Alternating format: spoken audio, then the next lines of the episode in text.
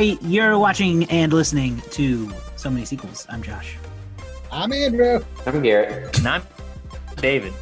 Oh, that froze perfectly uh, when you said I'm David. David. Aw. Perfect. At least it can. At least it lets you get your name out. Added a Yeah. bit of suspense. We apologize for last week's episode if it's as bad as it felt when it was recording it. as we thought it was going to be. Yeah. Well, we We'll were all over the place. We don't know what we're doing. No, it took like it took like six videos. Did yeah. we ever? Things Did we ever know what we're doing? Sometimes technology doesn't make things easier. What are you going to No. do? Yeah. No. Unfortunately, our Cloverfield episode was cursed, but um, here's hoping that Ten Cloverfield Lane is an easier experience for all of us, and that's what we're talking about today. That's right. Woot. 10 Cloverfield Lane is a uh like a pseudo sequel, I suppose you could say, to Mm. Cloverfield. The Clover there's there's a Cloverfield universe now um that consists of 3 movies. None of them are really directly related to each other, but there are some indirect connections.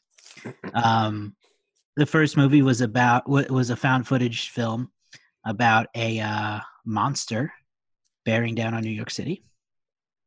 This movie is uh, a traditional narrative, not found footage, uh, story about a woman who is in a car crash, wakes up in an underground bunker with John Goodman, which is where I'd want to wake up. Yeah. Not not not, not all things not, not terrible upon first. And I'm uh, like, okay, John Goodman here. Uh, I don't know what's going on. This version of John from the Goodman, newsroom. very mean, very mean version of John Goodman. Oh yeah. So she's trapped in this bunker. He won't let her out. He's telling her this crazy stuff about you can't go outside, the air is toxic, you'll die, everyone's dead, we have to stay down here. And it's all about her journey to um, escape the clutches of this seemingly mad man. So, that said, oh, this movie, yeah, John Goodman and um, Mary Elizabeth Winstead star along with uh, John Oh. Gallagher Jr. Jim Halpert. Wannabe. Wannabe Jim Allen. No, so yeah, John uh, John Gallagher Jr. Well, he plays. For those of you who did see the the newsroom, hi- his name is Jim Harper on the newsroom. Mm. Oh, yeah. And if you look at him, he gives off some some Krasinski vibes a little bit with with the shaggy uh, season three hair. It's there. It's there. So and they're I mean, that's really, really it. they're really the only three people on screen, if I'm not mistaken. We, there are some briefly voices. see one other person, that's it. yeah. Oh yeah, One yeah, you're right. You're right. Very briefly. Um, so was this anyone's first time watching this movie? This was my, my first time watching this movie. It was it was David's first time. It was probably Andrew's first time watching it awake. I don't know a fact about Andrew. He once fell asleep during a movie. Once. all of them. He once fell asleep. during all of That's them. what that's what I said. You fell asleep once in every movie. Yep. Okay. well then let's let's start with David so we can get his fresh perspective on this movie. So going in, I I, I knew basically because from the trailers I had seen the the concept of the bunker, but I didn't really know in relation what exactly the characters were. I didn't know like if there was a father son dynamic with the two guys, if there was a you know brother sister dynamic. I didn't really know what the, the the relationships were to these three characters, other than they were in a bunker. One of them knew more than they were letting on, and uh, that it somehow tied into the Cloverfield, uh, 2008's Cloverfield. So um watching it i had a lot of thoughts going through my head um you know immediately very um not trustworthy of, of john goodman's character howard. Um Mhm. while at the same time uh just trying to figure out like how much where does this take place in relation to what i already know? If it takes place in the cloverfield universe he's talking about a nuclear you know nuclear fallout he's talking about some kind of chemical bomb. So you're trying to think like can I trust him? Has all that happened? You know, like, you know, is that what's happened since the events of the first movie? And here we are. She, the movie starts with her in her apartment packing up to leave um, in a sort of a huff about something and then gets in this car crash and then is abducted. So we don't really have a lot of information going in before she wakes up here. So he's the only way we're getting really any details about the outside world. Um, something that I found to be very good about this movie was that we never really leave. Um, only a handful of times do we ever leave Michelle, played by Mary Elizabeth Winstead's perspective. Um, whatever she knows, we know. If it ha- if if she's not directly, that's my dog. If she uh, doesn't directly see it or isn't directly involved with it, then we don't really know about it. There are many times where she's sitting in a room and you just hear sounds going on in the background, and you don't really know what that is. And um, we don't. And so I really appreciated that. Similar to Cloverfield, you're forced to draw some of your own conclusions we don't we don't get to see what's going on in the outside world. We don't even really see John Goodman by himself that many times. So uh, I thought that was a really cool way to do it. It's a very claustrophobic set, but at the same time, they make a way to maximize that uh, that that space. And uh, so I thought it was very cool. I thought it was more of a thriller than Cloverfield was, and I thought they did a good job of building the tension before finally, um, you know, blowing the cap on it by the climax. Uh, the climax was uh, more did, did a lot more than I really thought it was going to do. Um, I was kind of I was kind of on the edge of my seat by that point because I was like, what what is it? What are they to do? What's going to happen next? So, yeah, I was uh, the I had seen it. Um, I've only seen it once, I think. Uh, I, I, only remember watching in the theater, um, but I remember the twist and and remember that you know Howard comes off as crazy and then we learn that he's right. Um, what I forgot about was the second tw- turn of Howard. Um, so for the first hmm, first good while of this movie, I don't remember how long it was. I was I was not as intrigued in it because I knew what was going to happen. Um, so the vibe, the creepy vibes and the weirdness vibes that I got that first time didn't hit as hard um, until she found that picture in that book. Uh, or no, I guess it was whenever she found help scratched from the inside of the bunker. From that moment, I was fully invested because I forgot about the entire second half of that. I forgot about him taking that other turn. Um, and from that moment, I was fully invested because I couldn't remember where it was going to go. I knew that she was going to get out, um, but I didn't remember how it was going to go down. And and as soon as that moment happened, I was sucked back in and really remembered how good John Goodman is because he's so untrustworthy throughout the whole movie. He's being legitimate.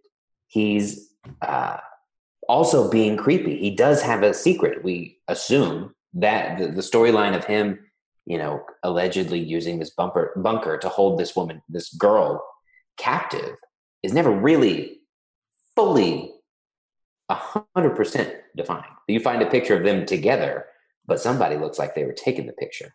So it could have just been a picture.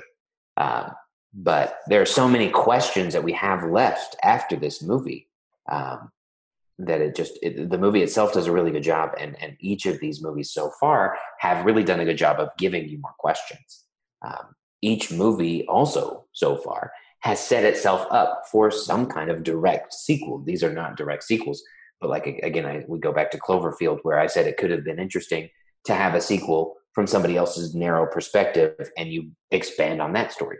This particular story, it ends with uh, Michelle going to Houston as she hears on the radio they've been able to defeat more of these aliens that are incoming and they've taken back the southern seaboard uh, or seaboarder so there are several different things that they can do with this entire universe, and who knows what they will or won't do.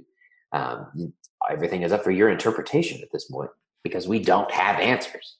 We have stories in this universe, and I really like the way that they have set all of this up so far. I want to I want to say that I love how this movie was written, and uh, major props. I mean, you all have pretty much said everything about John Goodman. Uh, I this might be my favorite John Goodman film, and the way the reason why I say it was written very well is because you have such a I feel like this this movie kind of like goes through is just like a series of of uh, really just transitions because at first, yeah, you don't know if is it is John Goodman Howard in this movie? Yes. Yeah. Okay. That's his character's name, yeah. Okay. Uh, you don't really know, like, you don't really know that much about Howard in the beginning, and then you kind of sympathize with him towards towards the middle. And what what really struck me was when he gave when he gave uh, Mary uh, Mary Elizabeth Wines, uh, Winstead's uh, character the key, the key to her handcuffs in the very beginning because she was braced to the wall. Mm-hmm. And I'm like, oh, that's interesting. He's holding her captive, but he's giving her the key. And we and it peels itself. This movie's like an onion. There's so many layers that you have to just It's like an onion. Ogres are like onions. You know, people like parfaits. Look you what ask you've somebody if they want a parfait and somebody says, Are "No, you no, I don't want a proud? parfait." Are you proud of making this happen? It's You directed knew. at you, Andrew. Yeah, it's directed at you. You knew that would happen. yeah. No, I you let didn't. it happen. No, I didn't. You can't say this movie is a lot like an onion. It has No. layers, and not think that at minimum David will pull out a donkey impression. Minimum. Oh man. What have you done? Uh, I am a monster. Continue with your onion analogy. Jeez. Uh, No, it just it just peels itself open like like like layers. There's so many layers to this movie. Fuck. just keep going. Power through, boy. There's so Well, many layers to this onion movie. Yeah. Yeah.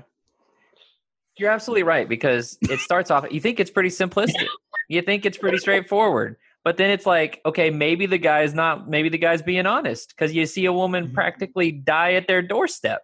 And you're thinking, okay, maybe he's a bad guy and it's nuclear holocaust outside. Yeah. That's two really bad scenarios to be in. Yeah. That's a really bad. J.J. Abrams put it as this it's the ultimate what if movie. What if you found out that you couldn't go outside, but you also couldn't stay inside? Right. What Well, would you and- do? Outside is certain death, inside is also certain death. What, you know, which evil do you choose? It's a pretty messed up situation. And as audience members, if you're going into this as a established fan of the first Cloverfield movie, you're pretty confident that John Goodman's telling the truth. Yeah. Just At least just some- based some on how the first movie went. You're you're you're like, okay, that movie ended with a giant monster bearing down on New York and killing a bunch of people. John Goodman is probably right, but there's enough doubt planted that even the audience has the opportunity to question him. And even if he is right, he still comes off as crazy. So Yes. he could be right, but also crazy. So, like you said, you're you know certain death up here, possible death up here, but they do such a good job with making you think. One of the, the subtle things that really stands out of his level of creepiness is there. There are two things that really um, I I got that we didn't get much out of. There's a section after uh, he boils Emmett where he says something to Michelle of like, this is how it was supposed to originally be.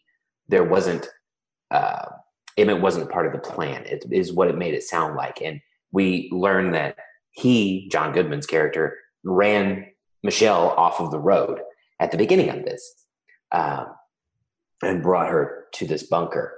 Um, it, and he says that he was in a panic. He tells the story of he was in a panic. Um, he was so concerned. He knew something was happening, and he was he was really just flying down the road to get to his bunker and driving erratically. Ran her off the road. Felt bad about it. Grabbed her and brought her in. But then, after he tells that story later on, he's after again Emmett's gone. He says to her, uh, "This it's just you and me, and that's the way it was supposed to be." So is that led to be a plan? You never know because they never it's, they never expand on that because she eventually escapes. The other one that comes out is when they're playing charades and Emmett is still alive at this point and he's trying to get him to guess Little Women. He couldn't bring himself to say women. And it was really creepy to me the Yeah. way that it was portrayed. He said, Oh, Michelle is one. And he was like, uh, Girl, uh, child, uh, little princess, and it was like that's really creepy. Yeah. Um, especially whenever we would later find out that he may have kidnapped a young girl, put her in this bunker, and held her captive. Like all of these questions are swimming around still because we don't have these answers because that is not the movie. It's Yeah. just part of it. And it adds to all of this weird creepiness throughout the whole movie. yeah it's a real situation where he may be he's he's uh clearly in some degree right about his response of creating this bunker and hiding because the world is un- going through a, a, a supposed seemingly an alien invasion. But it's the worst situation because you're trapped under there with a guy who appears to be going through some pretty severe mental distress. Um, may uh, appears to have you know like th- as it's revealed as you know as a secondary sort of twist uh, had some sort of bad relationship with his wife and his daughter Mhm. and has most likely abducted and killed a previous girl. How long has he been watching michelle? Is this a random happenstance that just kind of perfectly fit for him? Yeah. or has he been you know planning to take her and then the world happens to end? Um you know uh you know, like you said emmett he hurt himself just trying to get in the bunker because he helped build it. Mm, but howard didn't want him there. Right. and the dynamic between howard and michelle is very authentic very disarming whereas the relationship between howard and emmett is very tense Yeah. It's very clear that howard does not want emmett there at all and he's just kind of putting up with it Yeah. there's a lot of tense moments. That's just this whole movie, and again, there's this whole after. eh, eh, eh, Throughout this whole movie, John, uh, Howard is trying to pass off Megan as his daughter. He shows a picture of this woman or this girl, Mhm. Megan, to Michelle and says, This is my daughter. Emmett knows Howard and has known him for a while and knows his daughter. He sees the same picture and goes, That's not his daughter. This is a girl named Brittany who was van- who vanished. So that's how we come to learn this. Um, then at that moment, Michelle and Emmett begin working together to hatch a plan to escape because now this is where the third, the second or third turn for Howard happened, where she didn't believe him, then she did believe him, and now she doesn't believe him again. So they're trying to hatch this plan to escape because now she's at the point where she doesn't think anything's going on up above the bunker. So they start building their own hazmat suits and gas masks. And they're playing charades again. And the clue that John Goodman or Howard it has is Santa Claus. Mm-hmm. And he goes, I know what you're doing.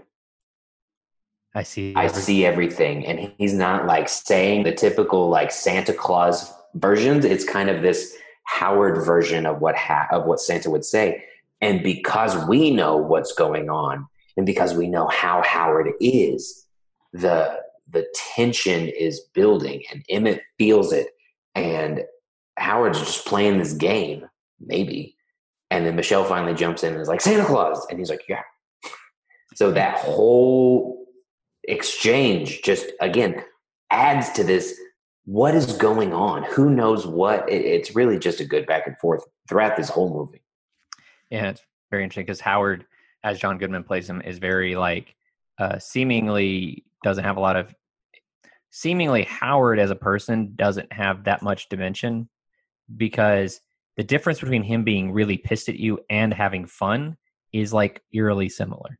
Mhm. It's like he even like after like after she guesses Santa Claus, he goes, "Well, it wasn't really your turn, Michelle. You can't really guess now." And she and, and she was like, "I- "I'm sorry," and he's like, "I'm taking the point anyway." He's like writing it down, which is like the funniest thing he might say in the whole movie. He's like, "Well, I'm taking that point anyway," but he still sounds scary.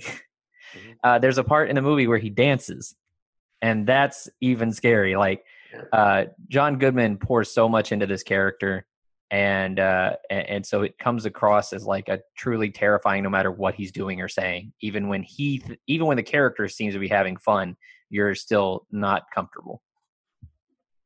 Yeah. Yeah. I've said many times that he should. I think that he should have been nominated for some kind of an Oscar because of the acting that he portrayed into that character and the the disbelief that you have in him throughout the whole thing. Again, even though you know he's telling the truth at some point in time, he's you see, he's still not trustworthy. Is he really trying to save her? Is he want? Is he got like some other nefarious plans? You genuinely have no idea what is going through his mind throughout this whole thing, and he is just such a powerful presence throughout the whole thing. Yeah. Yeah, he is the monster in this, and uh, he he is the monster. At times sympathetic, uh, but you're never really sure how. Like, is is is is he playing that? Is he playing that? Is the actor playing that as a? Is the excuse me? Is the character playing that as a part, or is he? Because like he's clearly lying, you know even when it's revealed, and even when he tells the truth, it's revealed later. No, still lying. Like, how aware of is he of his own lies? You know, it's very. He's a very. It's a very complex character uh, in a seemingly simple in a seemingly simple package. Yeah. So I want to talk about the a little bit of behind the scenes, the making of this movie a bit. Um, Andrew had pointed out the writing being very good. Mm-hmm. Um, it was written by initially is the story is by Josh Campbell and Matt Stuecken, I believe is how it's pronounced, who um, prior to this movie don't have a lot of writing credits, so they're relative unknowns, and directed by um, Dan Trachtenberg, who also um, was an unknown. This is his feature debut as a director. That's right. And it was um, yeah. when the movie was bought by Paramount, they actually brought in Damien Chazelle to rewrite the script and direct the movie. So, um, Damien Chazelle, of course, is the uh, writer director of La La Land and Whiplash. Um, he actually dropped out of directing the movie to go and do Whiplash, which mm-hmm. went on to be nominated for Best Picture. So, probably a good choice. Um, but anyway, he was still the uh, one of the credited writers on the movie. And what I found really fascinating was that this movie was not written to be in the Cloverfield universe at all. Um, in fact, it wasn't even decided it would be a Cloverfield movie until after it had already been made. Um, just a few days before the trailer was released was when they actually decided to call it 10 Cloverfield Lane, which I think is uh, really fun.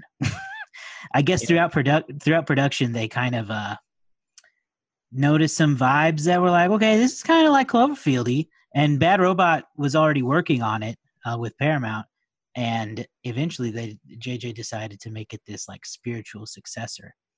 So I just found it really interesting that this movie pulled off being a Cloverfield movie, right? Without having without that having been the intention at all at any point. Yeah, because it totally works Mhm. without being without without any of the very thin ties that they do put in. It works without being a sequel. Like even if you if you didn't know, it, it wouldn't matter to you because the movie works.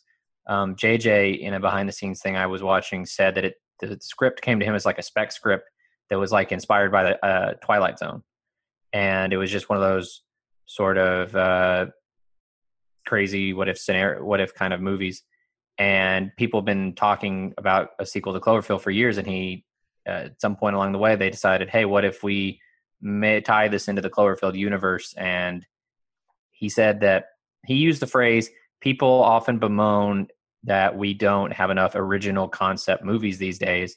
If we can sneak an original concept in under the guise of it being a sequel movie, then we can give people what they want and uh, nobody will be the wiser. It's a dangerous game to play, though. We'll talk more about it next week. Um, sometimes it works, sometimes it doesn't work. True. Um, this one did. Cloverfield Paradox may not.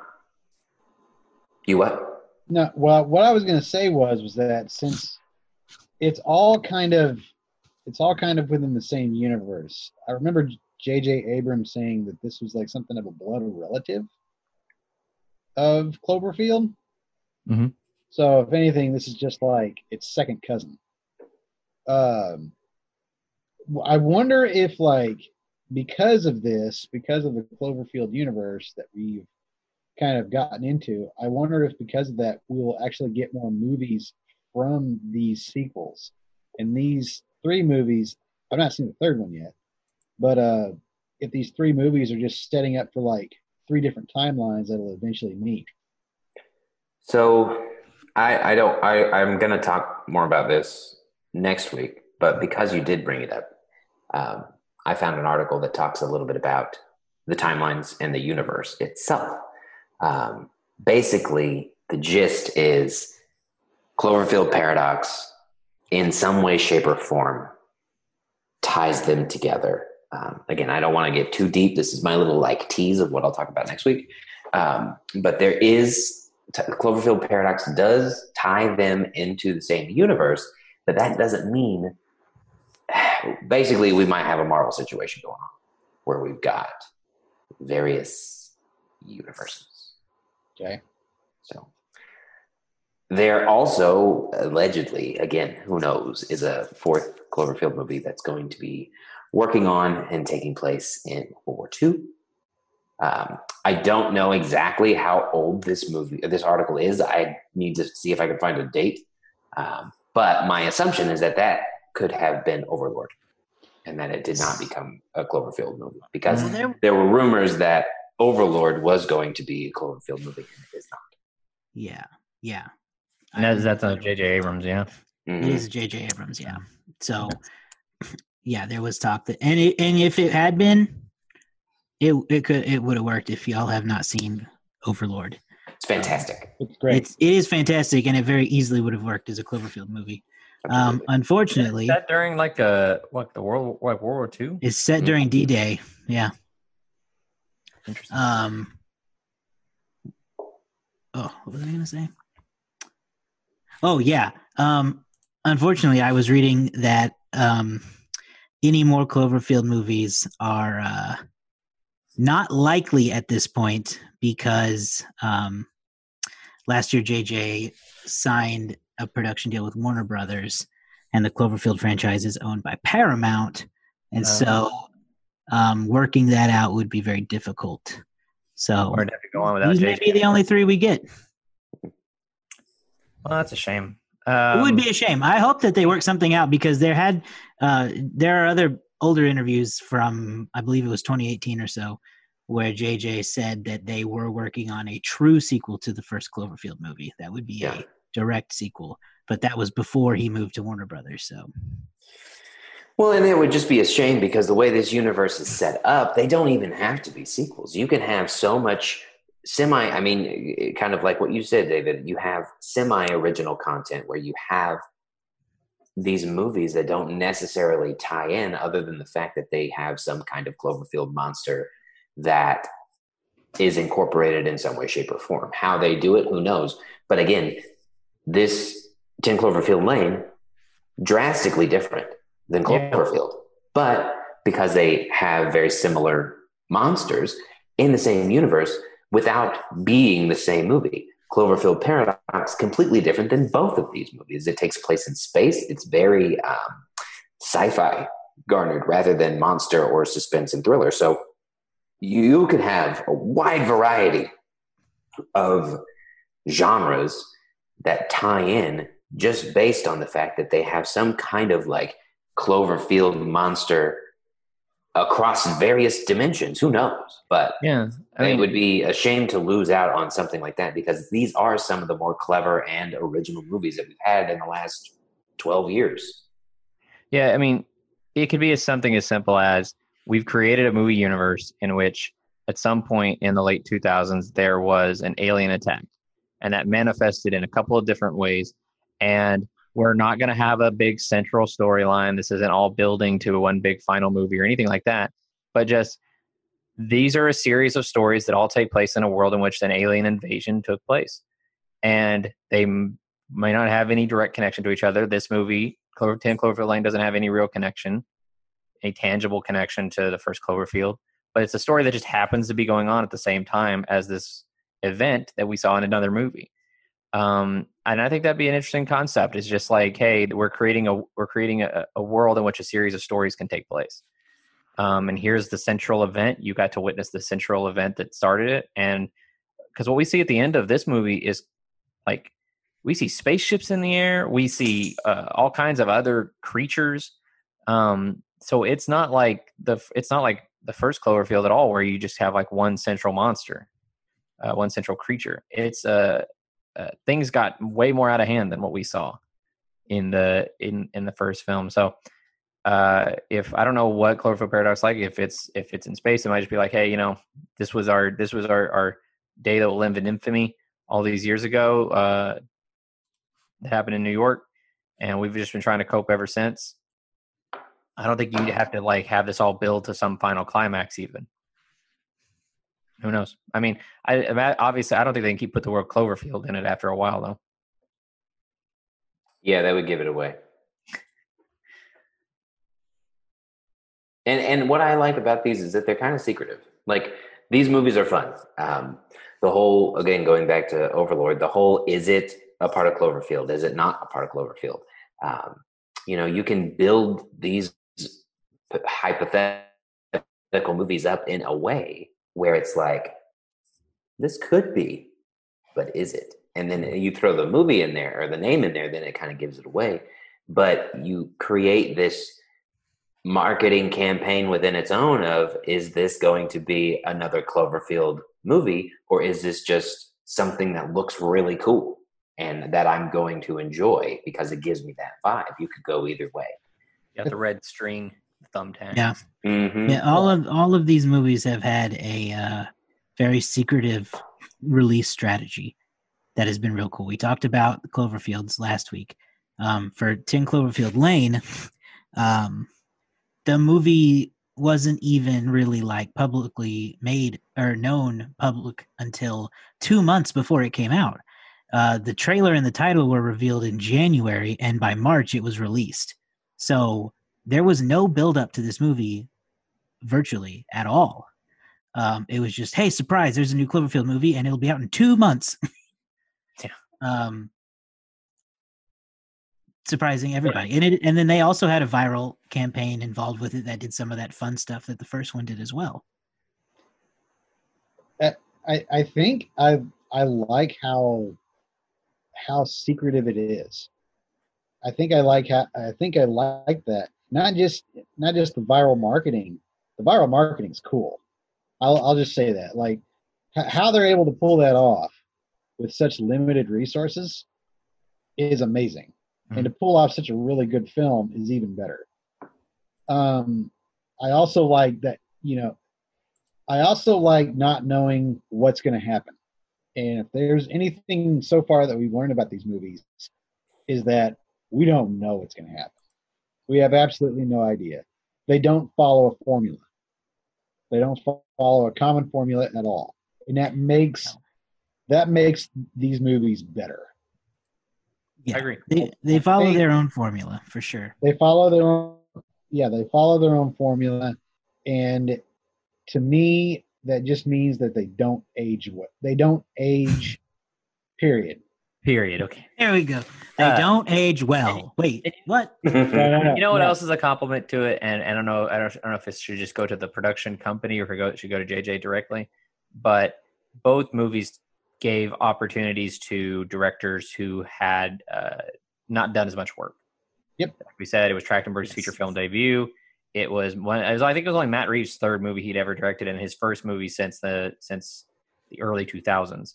So um, you may have know, talked about. I don't know if the case is for Cloverfield Paradox as well. Uh, I know that was was that produced for Netflix. Uh no, it was purchased so. by Netflix. It. Yeah, purchased. Okay, so um, it's giving a lot of opportunities to people who have uh, lesser on their uh, on their resume, giving them a real opportunity to work uh, with something different. Josh, you may have mentioned this when you were talking about the director, and I missed it or forgot it as we continued the conversation. But did you talk about what he's done since this movie? He's done nothing. Yeah. He's just done two. He's done an episode of um, um, The Boys on Amazon, a superhero show.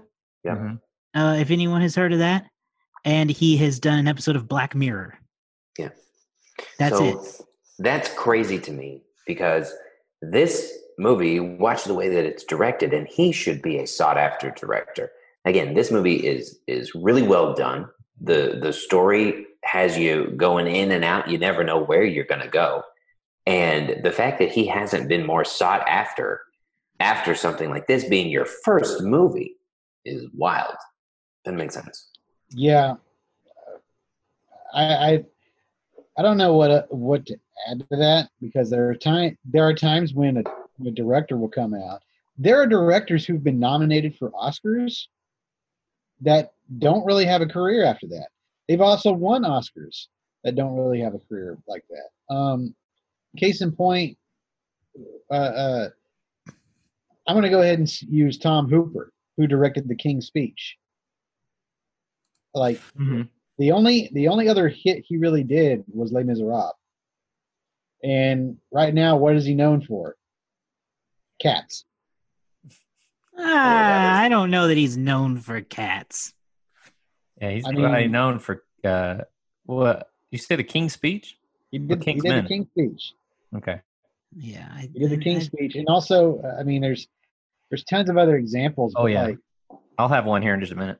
yeah. I mean, uh, the I mean, like if you look at every, uh, not every director, but almost every other director of any Marvel movie, that's that doesn't have like a big name attached to it. Just saying. It's hey, it's true. Not every, not every, uh, not everything pans out to be. Uh, sometimes you know you can have. I, I think this is a really well directed movie, and, and based on uh, what I what I was watching and a lot of the behind the, scenes material, everybody enjoyed working with him, and everybody thought it was a good overall production. Yeah. Uh, it's strange to me that, and it may just be as simple as like he has maybe his representation is bad, maybe you know he, maybe he's not as interested anymore. Maybe you know this movie burned him out on on on the aspect of directing a feature film. Who knows? But it's always interesting to see like a really good movie, and then you see like the creative team behind it didn't really go on to do